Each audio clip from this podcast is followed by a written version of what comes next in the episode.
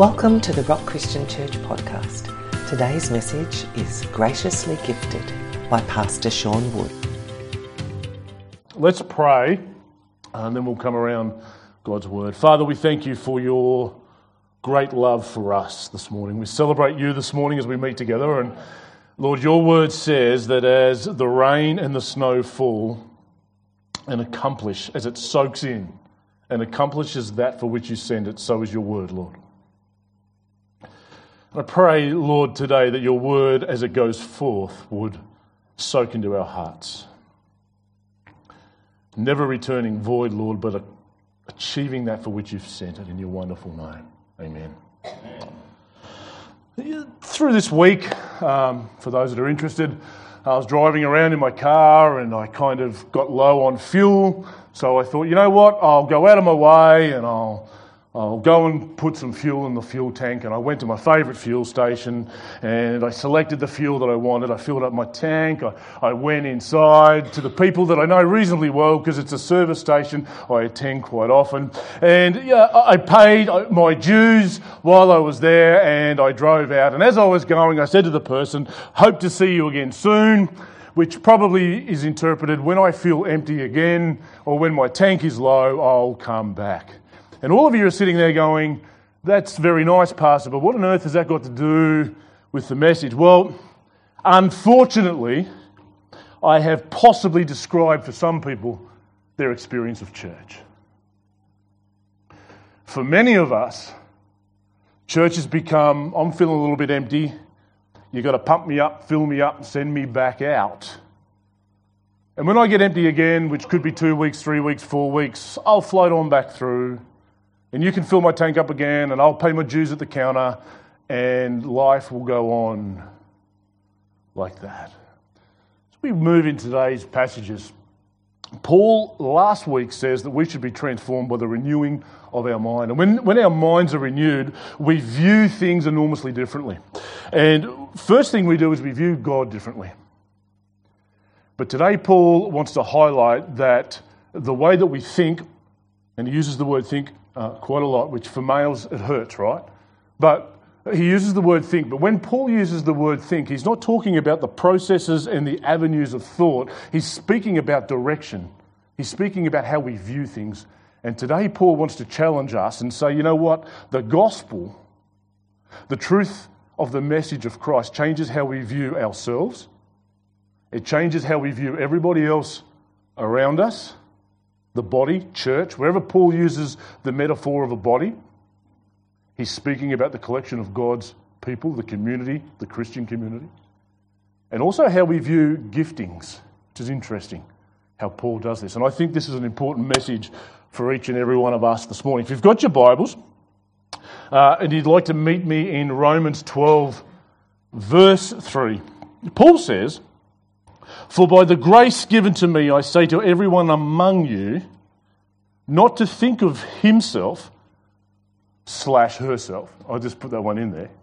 Uh, not to think of himself more highly than he ought to think. We're going to begin, Paul's going to begin with, you know what? When you have a transformed life, when the gospel transforms how you view everybody and everything, you're going to view yourself differently. You're going to look at yourself differently. This was a very challenging message in the first century because they were accustomed. If you were a Pharisee in the first century, if you were one of the council, you were accustomed to holding a high position above everybody else. If you were a leader of the local synagogue, uh, you wore the finest robes, you taught from the law, you, you claimed to have knowledge that nobody else did. And when you walked through the marketplace, everybody went out of their way to say, say hello. Kind of like when Terry's going to the supermarket. and it's really only because they want to get closer to Lynn. But keep sitting in the front. I need, yeah, thank you. And Paul says uh, the gospel changes, first of all, how we view ourselves. It, and it does this in an amazing way. We're going to have a look at what Paul uses to describe this. He says, uh, but to think with sober judgment. And the best way to understand a sober judgment is uh, somebody who's actually in touch with reality. We, we can view ourselves uh, in our right minds through a, through a lens that looks at ourselves in reality. But he goes on and says something with sober judgment, each according to the measure of faith that God has assigned. And many people think, many people have mistakenly interpreted that to mean God gives some people different measures of faith than others. That's not what Paul meant. What Paul is speaking about here when he says that we should measure ourselves by a unified standard, he is saying there's one standard by which we can compare ourselves. It's the gospel. And you can't think of yourself more highly than you should when you view yourself through the lens of the gospel. Why? Because the gospel places every single person on a level playing field. What? We're all sinners in need of a Saviour. It doesn't matter whether you're a pastor, it doesn't matter whether you're a Pharisee, it doesn't matter what clothes you wear, what colour your skin is, it doesn't matter whether you're from the north of America or south of America, it doesn't matter what political party you vote for. You need Jesus. Paul says when you look at yourself through the gospel, actually on two fronts, it, it stops us having a higher opinion of ourselves, but it also stops you from having a too low estimate of yourself, which is very important. And people think, well, no, we're Christians, we should be humble. And so humility looks like we go around and beat ourselves over the head all the time, but that is not scriptural humility. Scriptural humility is not running around making less of yourself, it's simply running around making more of God. Uh, Paul says, uh, if I will boast, he says, I will boast in Christ. Which is a big change for Paul. And I can remember when I was in the radiator shop, Ken, wherever you are. This will bring back some flashbacks. But uh, I can remember when I was in the radiator shop, we used to repair big earth moving radiators, and we had three uh, different kinds of bolts that we would use. We would use metric bolts, we would use uh, uh imperial bolts, or we would use the rogue ones. They're kind of the really out there Pentecostal bolts called Whitworth bolts. Remember those ones, Ken? The, the Whitworth bolts. Nobody uh, nobody really used Whitworth. Uh, John, you'll know what I'm talking about. You should understand what I'm talking about here. And we did a job for one guy, uh, and he was a bush mechanic, and he looked more like Santa Claus. Remember Governor Gill? He looked more like Santa Claus than any man I've ever met. I mean, he didn't have to dress up. you know, this guy just, all he, all he needed was a couple of deer and a sleigh. But I, uh, but I can remember him walking up the laneway. We had his radiator rebuilt, we put all new bolts in it, and he got halfway up the laneway and said, Who put those three bolts in the end of that? And there was three different bolts, three metric bolts, when they should have all been Whitworth. He said, you, he said You've used a different standard. I don't, I don't use that standard of bolt. He says, When I walk into the bush, I don't want to have to take a toolbox. I want to take two spanners because I know what size every bolt is. And if I asked everybody to step outside now and measure the driveway, and one person measured it in inches, another person measured it in centimetres, another person measured it in feet, we're going to get enormous different answers. And this is the problem. So many people are measuring themselves by many different standards. Paul says, forget all of those. If you want a, a reality, a, a, a sober assessment of yourself, look at yourself through the lens of the gospel. You need Jesus as much as the person sitting next to you this morning, by the way. But here's the other thing, um, and uh, myself and my wife didn't confer this morning. Um, we are married, but for those that need to know, we don't talk. Um, so.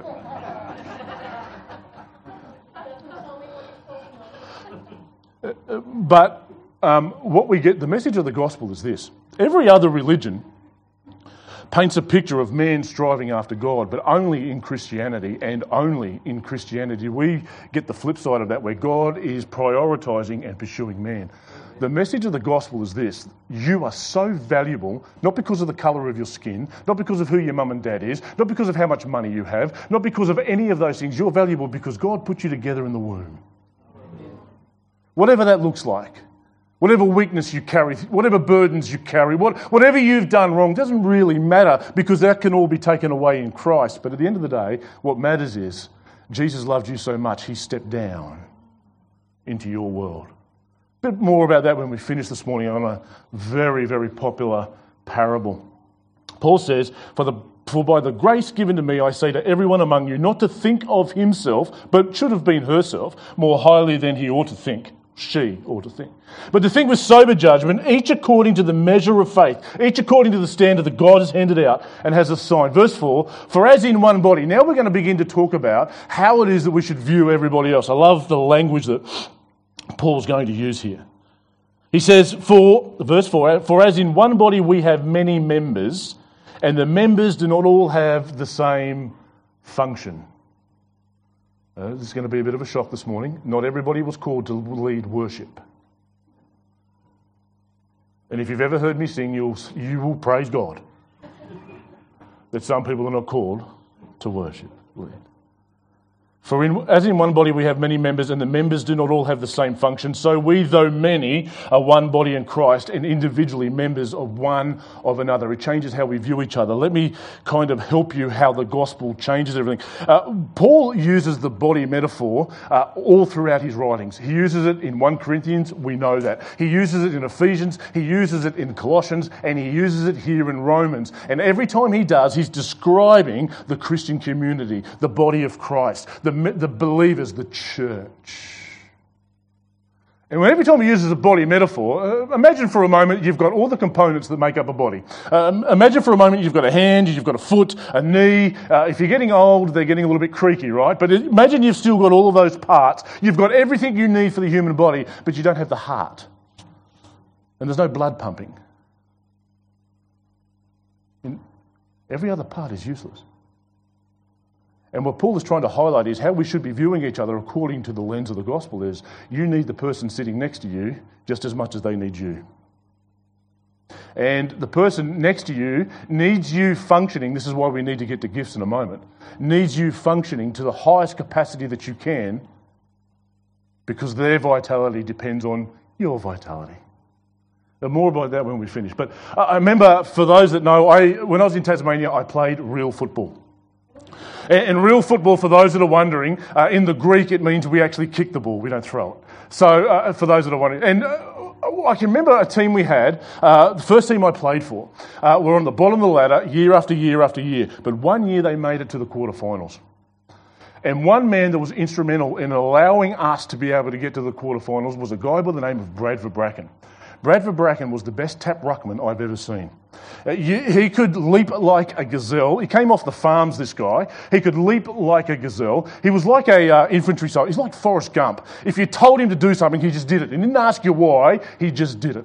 Uh, and you could be running past Brad while he's in the air, call out his name, and he'll hit you on the chest with the ball. I can't remember seeing him lose the tap. On the boundary line, he was that strong from coming off the farms that he could wrestle and, and beat everybody. But Brad had a few problems.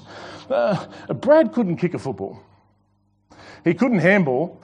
Uh, every kick was a worm burner, uh, in Rex Hunt's language. Uh, and he could look you in the eye and go like that to handball the ball, and it would go that way, or it would go that way. And he was what we used to call a 50 percenter. If you kicked it to Brad, you had about half a chance he might mark it. So we have a football player that can't kick, he can't mark, and he can't handball. But man, he could tap. And we would not have got to the quarterfinals without Brad Verbracken. And he taught me a very valuable lesson. Not all of our parts are the same, and not all of us are gifted the same way but we can't do without you. Everybody matters. We needed Brad. uh, and if you're wondering, on God's great football field, there's no bench. Just in case you're wondering, God puts all the players on the field. A bit more about that later.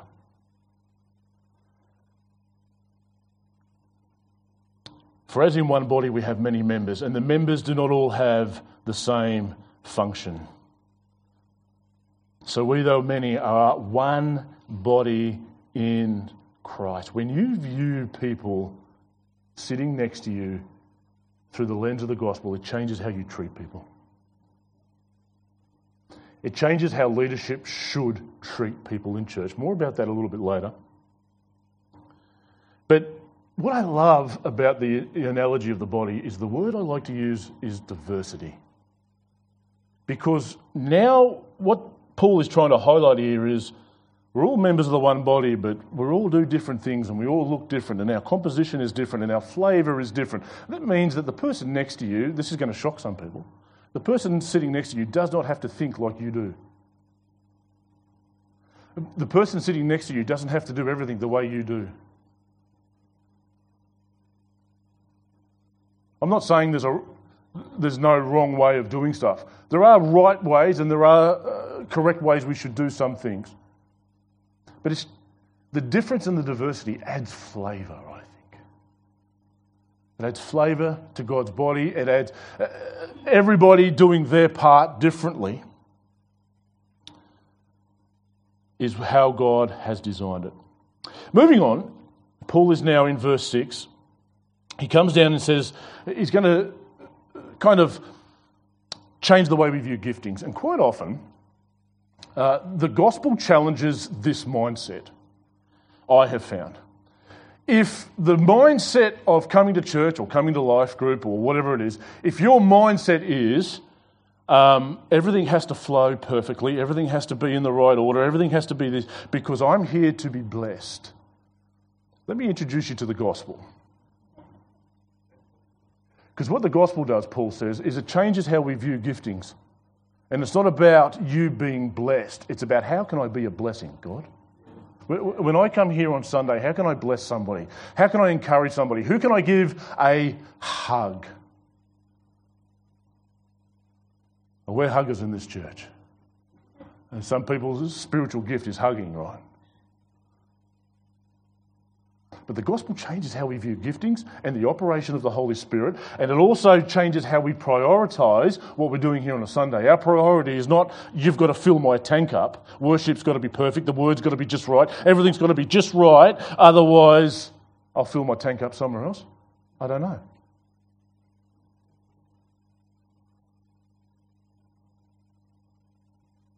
But how the gospel changes is, Lord, how can I be a blessing?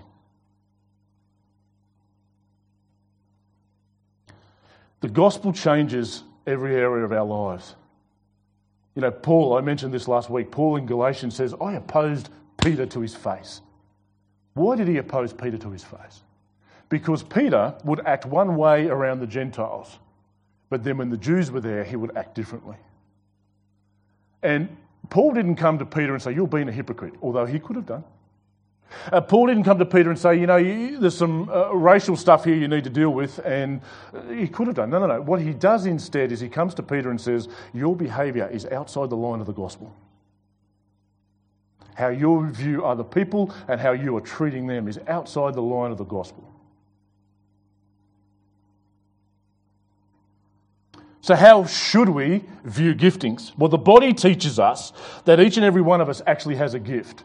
Uh, church is not supposed to be, let's turn up on Sunday and watch half a dozen people exercise their gifts. Uh, church is supposed to be about a body of believers that are gifted many different ways, and we're building each other up consistently. Amen. I feel the Lord saying that someone's gifted to set up chairs and, and pack up. Well, maybe. We'll, we'll get to those later. But let's have a look at what Paul says. Having gifts that differ according to the grace given to us. It's God's grace that He chooses to work through us. Let us use them. If prophecy, in proportion to our faith. If service, in our serving. The one who teaches in his teaching. The one who exhorts in his exhortation. The one who contributes in generosity. And the one who leads with zeal. And the one who does acts of mercy with cheerfulness. If you're sitting here this morning and saying, I understand that the gospel means we view everybody, okay, we're all a body, but what part do I play? How do I find that out? Well, volumes have been written about discovering our spiritual gifts, and I want to give you a bit of a hand, if I can, this morning. I want to highlight three possible ways. I have found personally that if you want the Holy Spirit to grow something in your life, put some seed in there.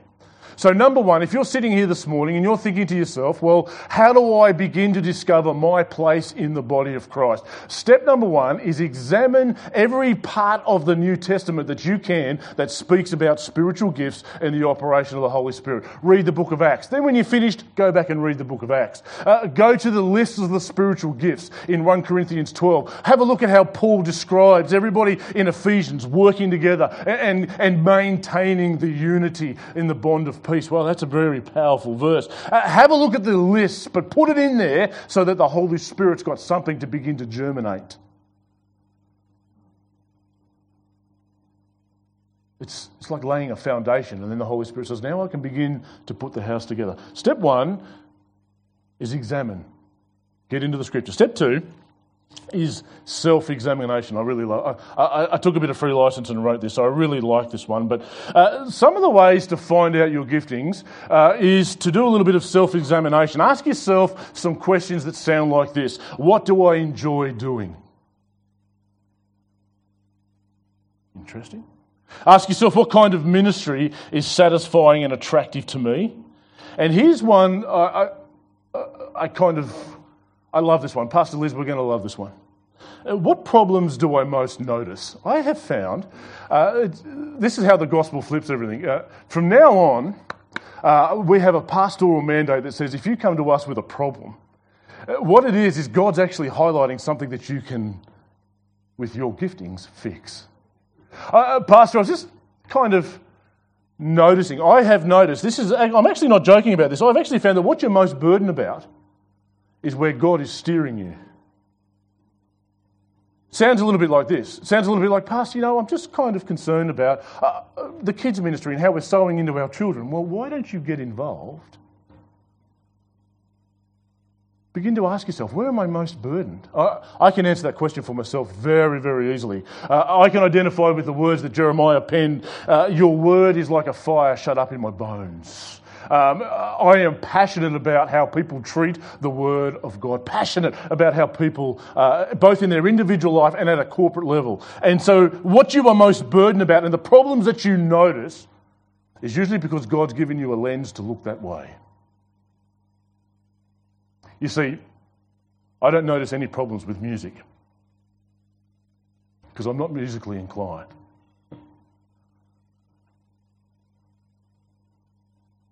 But some people will sit and say, you know what?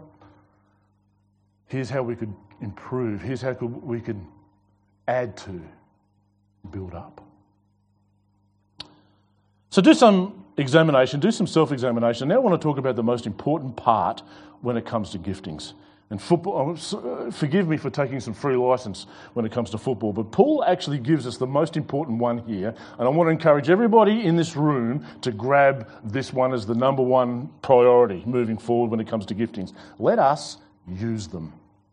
Uh, I remember uh, first football team I was playing with, I, I was always in the ruck, and then I moved uh, to another team. And uh, they said, When can you play? And I said, I'll start this Saturday. It wasn't a wise move because first game was against our old team. However, uh, the first questions they began to ask themselves is I wonder where you fit on the team. And we can fall into the trap of pigeonholing. And so, of course, uh, a guy walks in, he's reasonably tall, reasonably well built. You should be in the ruck. I didn't really want to be in the ruck. And I said, you know what? How about on Saturday?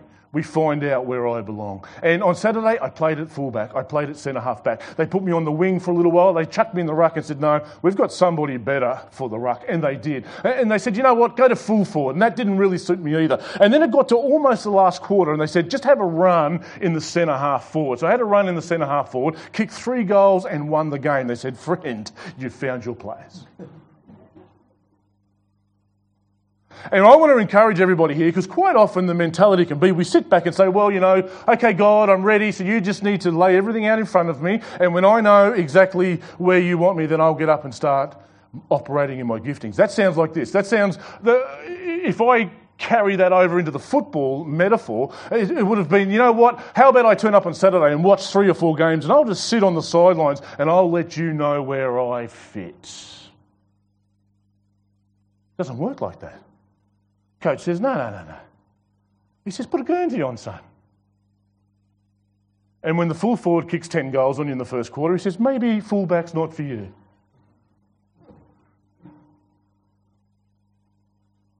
And so, what I would encourage here is on God's football field, just get off the bench. Just put the Guernsey on and say, I'm going to start running around, get involved in the kids' ministry. No, you know what? Okay, uh, I thought this might have been an area, this isn't for me. Uh, if you're musically inclined, uh, come and speak to the worship leaders and say, you know what? I wouldn't mind coming to practices and just seeing if I fit anywhere. And maybe it's within the youth, maybe it's serving in some area. Don't forget that Paul says there are gifts of administration. Uh, board members, you are not holding a logistical position. It is a spiritual gifting overlooking God's house. Avoid the pigeonholing and get on the field. Now, Paul sent some very encouraging words to an aspiring young pastor by the name of Timothy. If you read Timothy's history, he was very young when Paul found him and he was converted. Um, immediately, Paul sees the potential and fathers and mentors him. Then shoves him in a very influential church, but a very problematic church called Ephesus. In fact, from Ephesus, many churches are planted. And Ephesus is rocking on until Timothy is no longer there and the Apostle John is no longer there. Apostle John ministers there in the late time. But he says to Timothy, and for those that can remember these words, he writes to Timothy and he says, Fan into flame the gift of God that was entrusted, there's a really big word, that was entrusted to you at the laying on of my hands. And so, what I would say to everybody here is we need you. So, fan into flame the gift of God. How do I do that? Start using it, start cultivating it. When I found that centre half forward kind of suited me, what did I do? I trained in kicking goals and, and how to, uh, all that sort of stuff. I would say, fan into the flame the gift of God that He has placed inside of you. As I bring this to a close this morning, I'm going to ask the worship team to prepare themselves to come back. I want to finish with a parable that, for me, highlights what church should look like. It's a parable I feel sometimes maybe we miss what Jesus is really trying to teach us here. It's the parable of the Good Samaritan. Now, the challenge with parables is this Jesus uses metaphorical and kind of analogies to try and draw out very deep truth. It's I'm going to use something that's familiar to you to teach you something deep and profound. And interpretations for parables, uh, either Jesus gives them to us or they are found in the conversations that surround the parables. And that's what happens in this case. Uh, the Good Samaritan begins with, and behold, in Luke chapter 10, it says, And behold, a lawyer stood up to him to test him, saying, Teacher, what shall I do to inherit eternal life? He said to him, What is written in the law? Great question, by the way. What is written in the law? How do you read it? Not a bad answer either. He goes on and says, And he answered, You shall love the Lord your God with all your heart with all your soul, with all your strength, and with all your mind, and your neighbour as yourself. And he said, verse 28, and he said to him, You have answered correctly, do this and you will live. But of course, uh, in typical lawyer fashion, he's not satisfied with that. He goes on and says, But he, desiring to justify himself, said to Jesus, And who is my neighbour? I can almost hear Jesus saying, I'm glad you asked. And who is my neighbour? And Jesus replied, We're going to move our way through this parable very quickly. But uh, when Jesus gives parables, the characters in the parable always line up to somebody that we can identify. A man was going down from Jerusalem to Jericho, and the journey from Jerusalem to Jericho was fraught with danger. And what happened was he fell among robbers who stripped him and beat him and departed, leaving him half dead. Life has done that to some people. Verse 31. Now, by chance, that's the only place in the New Testament you'll find that word. Now, by chance, a priest was going down that road, and when he saw him, he passed by on the other side. Okay. So, likewise, a Levite when he came to the place and saw him pass by on the other side. Verse 33 But a Samaritan, And what is the emphasis here with the Samaritan? The emphasis is that a Samaritan is the least expected that would go out of their way to help this man because there was an enormous rift between Samaritans and Jews. And hold the thought for a moment before you think the Samaritan applies directly to us. Hold the thought about the Samaritan for a moment. It says, uh, But a Samaritan, as he journeyed, came to where he was, came to where the man was. And when he saw him, he had compassion. And he went to him and he bound up his wounds, pouring on oil and wine. Then he sets him on his animal and brought him to an inn and took care of him. Verse 35. And the next day he took out two denarii, resources, and gave them to the innkeeper, saying, Take care of him, and whatever you spend, I will repay you when I come back.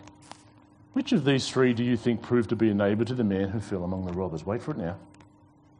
He said to the one who showed him mercy, Jesus said, Go and do likewise. Jesus didn't say to the man, You are the Samaritan. That's not what Jesus said. Jesus highlighted what mercy looked like and said, Go and do likewise. And if I can for a moment, pull this parable apart and have a look at who the characters might be. Could not God be the Good Samaritan? Could not Jesus, for a moment, could not Jesus be the Good Samaritan who comes to those who have fell among the robbers of this life? They're beaten up, they're downtrodden, and could it not be Jesus that approaches us and, and covers our nakedness and binds up our wounds and, and, and puts wine and oil, representative of the Holy Spirit and His blood? And then what does Jesus do with the man? He finds this man, he binds up his wounds, he puts him, and where does he take him? He takes him to a, here's something that's really important, takes him to a safe place takes him to an inn. And if this is not the language of Jesus, takes out two denarii and says, Here's, I'm going to deposit this. Take care of this man. And when I return, anything you have spent, I will repay you. Friends, this morning, this is supposed to be a safe place. This is supposed to be a place where Jesus can dress, heal people's wounds, pick up the broken, and bring them in. We are not the physician, He is the great physician. He's the only one that can bind up our wounds, but He has charged us to take care of them. The sad truth is that across the landscape of church, this has sometimes been an unsafe place.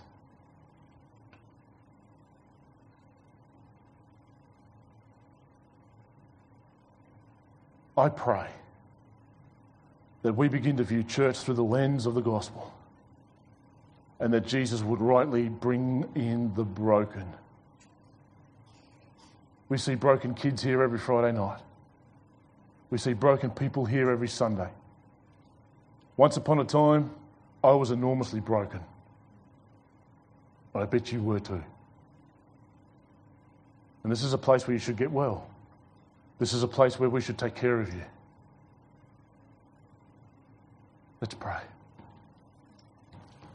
Father, I pray this morning. I pray that this would be a safe place. I pray that every person here would step into their giftings, and Lord, that we would take care of the broken. Because this isn't about us. This is about the extension of your kingdom. This is about taking care of those that, Lord, you entrust us with. Lord, forgive us for the moments we've got it wrong. Forgive us for the moments that we've been far too selfish and far too full of pride. Thank you, Jesus, for making us whole when we were broken. And I pray, Lord, that that would happen in this place. Lord, I pray for those that are gifted to step into their giftings. I pray, Lord, that the gospel would continue to transform how we view ourselves, how we view everybody around us, how we view you, the awesome and glorious God, and how we view church. In your wonderful name, amen. Thanks for listening to the Rock Christian Church podcast. To be notified when the next episode is available, subscribe on our website at therock.org.au. You can also connect with us on Facebook at The Rock Christian Church. We hope you have been blessed today and we look forward to you joining us for our next episode.